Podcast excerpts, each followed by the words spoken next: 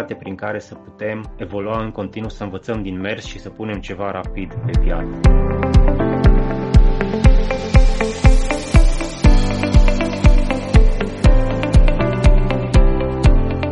Bine ați uh, venit la Retrospective Agile, un podcast în care privim către agilitate retrospectiv. Sunt Dan Suciu. Sunt Bogdan Mureșan.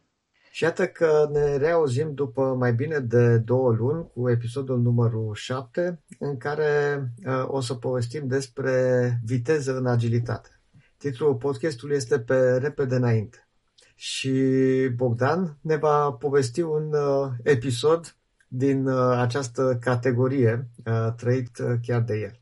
Așa, cu, cu mulți ani în urmă, destul de mulți ani în urmă, așa vreo 12 ani, am avut parte de cumva un moment de răscruce în a înțelege ce înseamnă pe repede înainte în lumea de azi, în businessul de azi. La vremea respectivă am primit task să dezvoltăm un, un proiect la care s-a lucrat o perioadă destul de lungă într-un, într-o echipă de cercetare.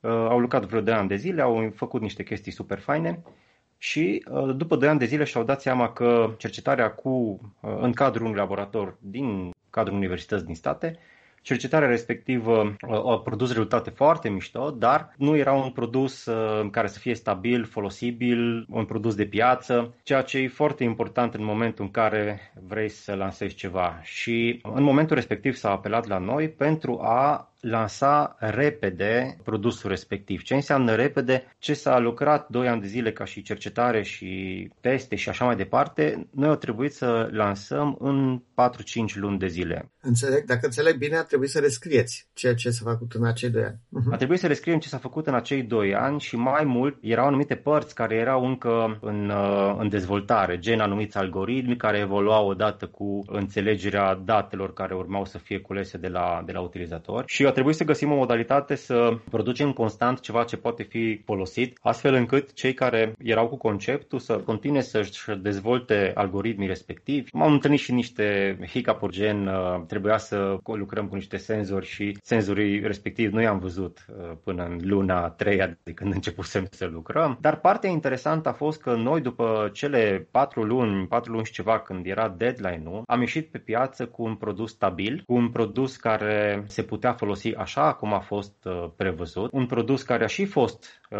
lansat imediat și mai mult era un produs care, printre altele, avea grijă de viața oamenilor. Deci nu era ceva cu care să te joci și să zici, mă, lasă că merge, mai corectăm mai târziu erori și vedem noi ce se întâmplă. Și a fost primul moment în care am avut așa un, um, un moment de aha, de fapt, ce înseamnă mai repede ăsta în, în lumea softului și cum evoluează soft în ziua de azi. Pentru că începusem să lucrez în mod, într-un mod agile deja de vreo cam de 2 ani de zile zile și, după cum știi, prima dată lucrezi și după aia înțelegi cum uh, se întâmplă lucrurile cu adevărat. Și am realizat că noi în cele patru luni am refăcut tot ceea ce se lucrase doi ani de zile, dar am, uh, am livrat ceva funcțional care și arăta bine, astfel încât să poată fi folosit. Nu am refăcut complet 100% să scriem același aceeași funcționalitate, aceleași bucăți de cod mult, mult mai repede. Și am redus la ceea ce era important și practic am pus ceva mai repede pe piață, dar ceva de calitate și care să, să poată fi folosit. Deci, cu alte cuvinte, ați făcut un fel de prioritizare a funcționalităților și v-ați focusat pe acele funcționalități care au fost mai importante, care erau vitale pentru, pentru utilizatorii finali.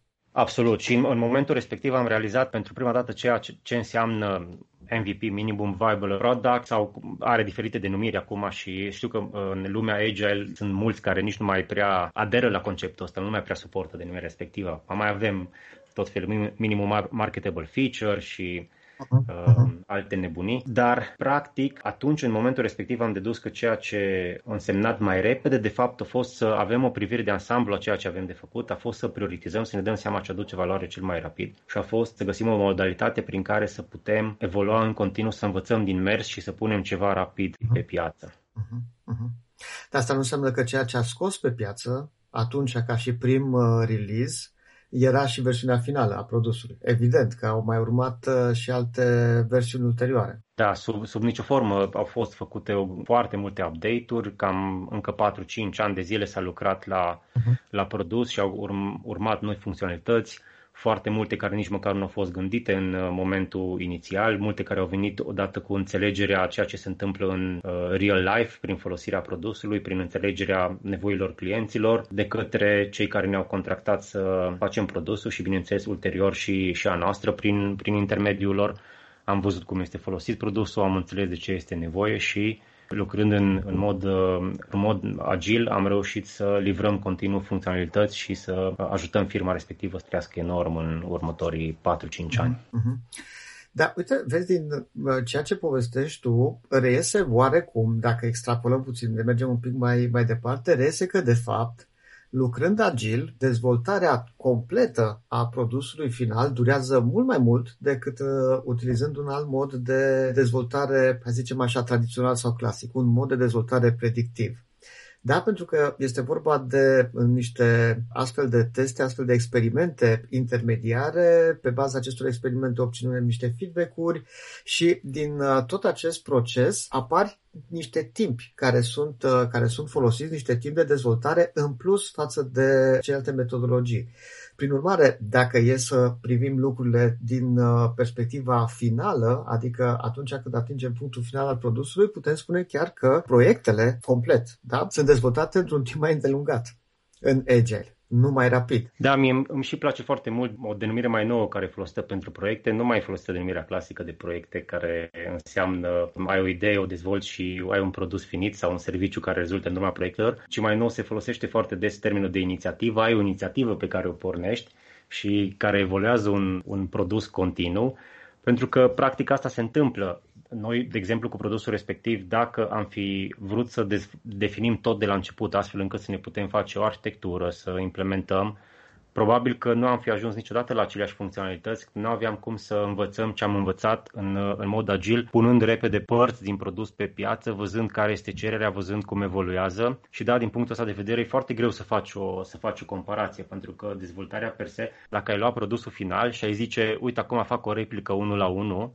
cu o echipă nouă, care să nu știe despre ce e vorba, dar ca să fie cât de cât comparabil, și ai vrea să implementezi exact aceleași funcționalități, probabil că nu ți-ar lua cei 4-5 ani, ci ți-ar lua undeva la, uh, nu știu, un an jumate, doi, poate, poate și mai puțin. Dar uh, nu e același contextul. Adică în cei 4-5 ani tu încerci idei și înveți, înveți foarte mult din ceea ce se întâmplă în piață. Când uh, în modul celălalt tu ai tras o linie, nu mai schimbi nimic și mergi să faci o, o replică unul la unul și atunci e clar că poate să, poate să dureze mai, mai puțin. Dar din punctul meu de vedere nu e o comparație fair. Da, da, da, cu siguranță e mai degrabă un proiect complicat decât unul complex. Deci la început ceea ce ați făcut voi a fost de fapt un proiect complex, ceea ce ar avea de făcut ceilalți printr-o translatare pur și simplu dintr-o tehnologie în alta este un lucru care e complicat și se poate uh, într-un fel sau altul uh, măsura mai bine, are un grad de predictibilitate mai mare, este cu totul și cu totul alt uh, proiect. Ceea ce mi se pare mie interesant e că totuși având lucrurile astea în, în vedere și mi se pare fantastică comparația pe care ai făcut-o, cum ar fi să dezvolți același proiect pe care l-ai, din, în care ai învățat timp de 4-5 ani, dar ai și obținut beneficii de-a lungul celor 4-5 ani să transpui într-un proiect o rescriere în, într-un an, doi, fără să mai schimbi absolut nimica.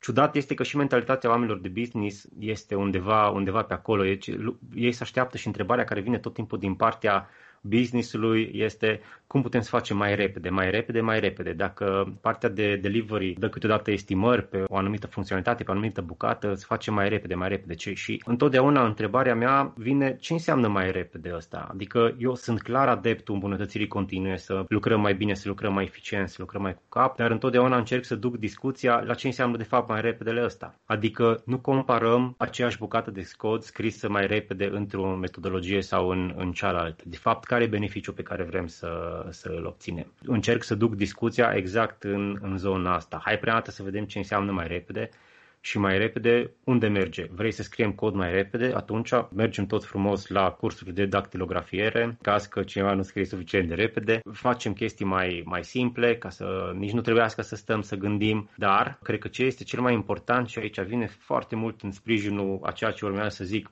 exact exemplu pe care l-am descris, mai repede poate să însemne și este mult mai aproape de adevăr cât de repede reușesc eu să pun ceva valoros pe piață în fața clienților, astfel încât să pot să am un beneficiu despre ceea ce am pus, astfel încât să pot să aduc valoare clienților, astfel încât să pot să învăț în ce direcție urmează să merg. Și aici deja intervine uh, una dintre dimensiunile a ceea ce înseamnă mai repede în, uh, în Agile. Cât de repede reușesc eu să vin cu, cu update-uri, cât de repede reușesc să învăț, cât de repede reușesc să mă adaptez la ceea ce îmi cere piața. Uh-huh. M-aș lega un pic de un exemplu pe care l-ai dat tu anterior cu uh, redefinirea noțiunii de proiect uh, atunci când vorbim despre, despre proiecte soft, și anume că proiectul nu mai este o întreprindere care uh, la un moment dat da, are o dată de început și una de sfârșit, pare să nu mai aibă dată de sfârșit și că un proiect uh, software durează cam atâta timp cât uh, produsul ce rezultă în urma acelui uh, proiect este utilizat. Atâta timp cât există utilizatori, atâta timp cât există persoane care sunt interesate și continuă să-l cumpere, proiectul va continua. Mereu se vor adăuga funcționalități noi, mereu se vor modifica funcționalități existente. Puteți vedea lucrurile astea la Facebook, la Twitter, la Spotify, la Amazon. Sunt niște aplicații sunt niște sisteme software care se îmbunătățesc frecvent. La Amazon, da, chiar la fiecare secundă este câte o funcționalitate nouă. În momentul în care produsul nu mai este utilizat, atunci se termină și proiectul. Nu mai avem uh, clienți, nu mai avem utilizatori, atunci se termină și proiectul. Și asta se traduce puțin și într-o altă manieră de a vinde produsul. Și acum observăm că foarte multe dintre aplicațiile software nu se mai plătesc o singură dată.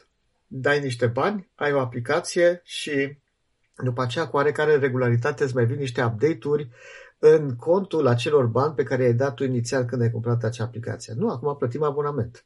Avem un abonament lunar, putem să-l organizăm trimestrial, anual, dar plătim constant. Plătim un abonament tocmai pentru faptul că uh, calitatea produsului uh, crește constant. Și mereu este cineva, este aceeași echipă care lucrează la, la acel produs. Mai vreau să mai fac și o altă, o altă adăugare, că ai povestit de uh, minimum viable product versus uh, minimum marketable uh, feature.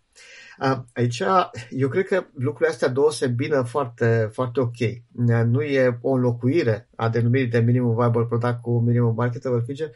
Ideea e că nu poți să ai pentru produs mai multe minimum viable product. Nu? E o singură dată. Da? Este acel prim uh, produs pe care îl lansezi pentru, pentru prima dată. Da? Ala este setul minim de funcționalități cu care tu poți să ieși pe piață. După aceea, nu mai poți să zici că mai ai un minimum viable product în al doilea release, în al treilea release, în al de release. Și atunci, evident, e denumirea asta care să ne spună și care e scopul. Care este scopul pentru următoarea perioadă și care este setul minim de funcționalități pe care noi să le implementăm pentru a ne atinge acel scop în următorul uh, release. E o traducere diferită a acelui minimum viable uh, product pentru release-urile ulterioare.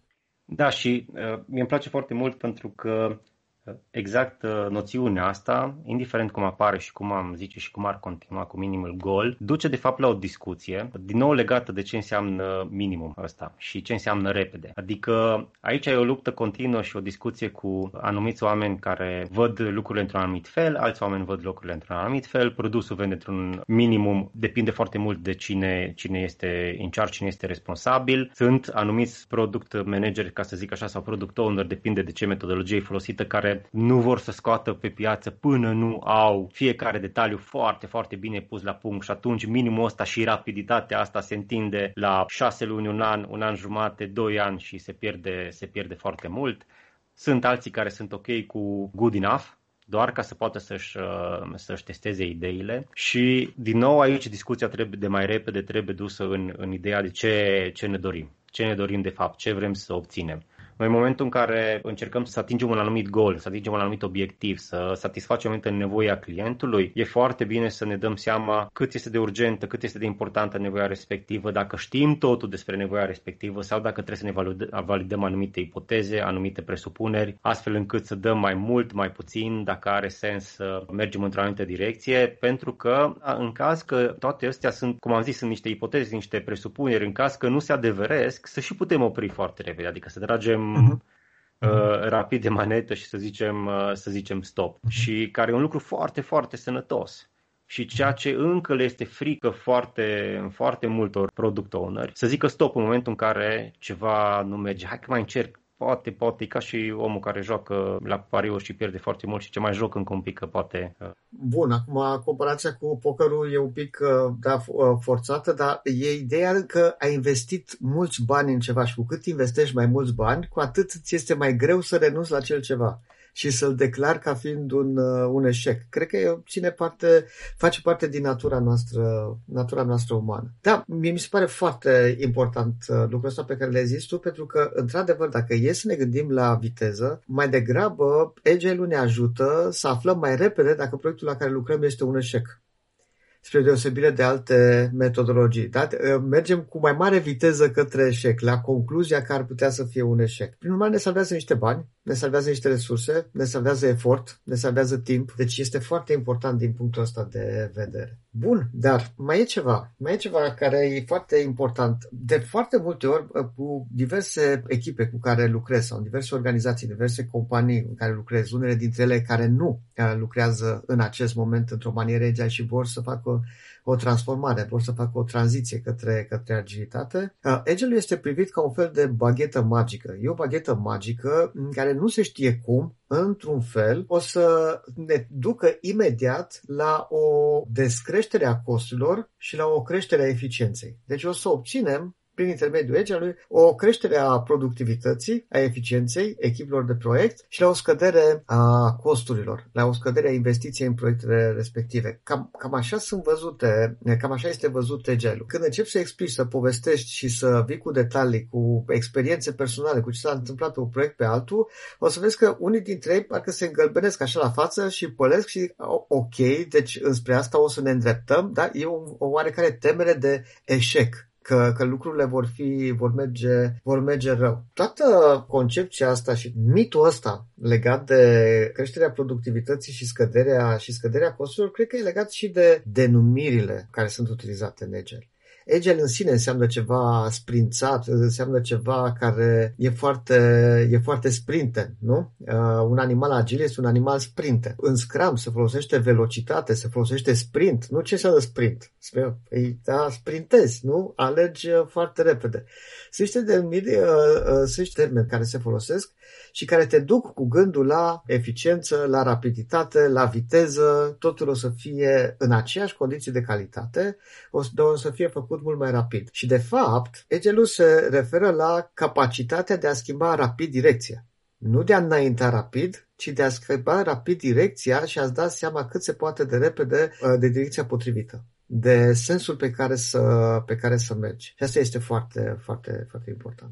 Da, și ce, ce îmi place mie e că termenul ăsta pe care l-ai pomenit, velocity, asta e una dintre cele mai mari capcane. Adică toată lumea când aude velocity se gândește viteza cu care construiesc ce am de construit. Pe când velocity înseamnă ritmul cu care mă pot duce în mod constant la infinit. Adică un maraton, nu un sprint, așa cum îi zice Uh, denumirea sprint și cred că din, din punctul de vedere eu totdeauna am preferat iterație în loc de sprint ca să nu aibă conotații de genul, de genul ăsta. Și tocmai, tocmai din cauza asta o să ajungem și la, la o, o concluzie de genul în momentul în care discutăm despre agilitate, în momentul în care discutăm despre ce înseamnă viteza într-un mediu agil, în momentul în care dis- în, discutăm despre ce înseamnă mai, mai repede, este foarte, foarte bine și foarte important să setăm regulile jocului, adică ce înseamnă rapidul ăsta, care poate să aibă diferite dimensiuni.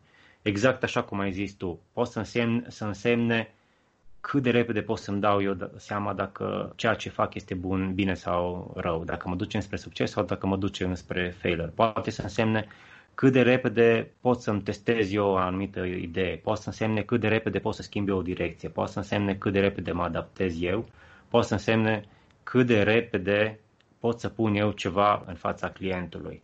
Deci sunt, sunt multe dimensiuni care mă duc cu gândul înspre repede și agile-ul le favorizează. În niciun caz nu este viteza aia supersonică la care se gândește toată lumea. Ei, când am început să lucrez agile, toată lumea este pe, pe repede înainte, într-un sprint turbo, lansat, pe turbo. turbo, pe turbo și nu ne mai oprește nici bunul Dumnezeu din ceea ce facem. Ok, și cu această concluzie, pe repede înainte, iată că ne-am uh, apropiat de finalul acestui episod, episodul numărul 7. Vă mulțumim că ne-ați ascultat. Vă așteptăm la următorul episod și de asemenea așteptăm comentariile și sugestiile voastre pe pagina de Facebook a podcastului nostru Retrospective Agile.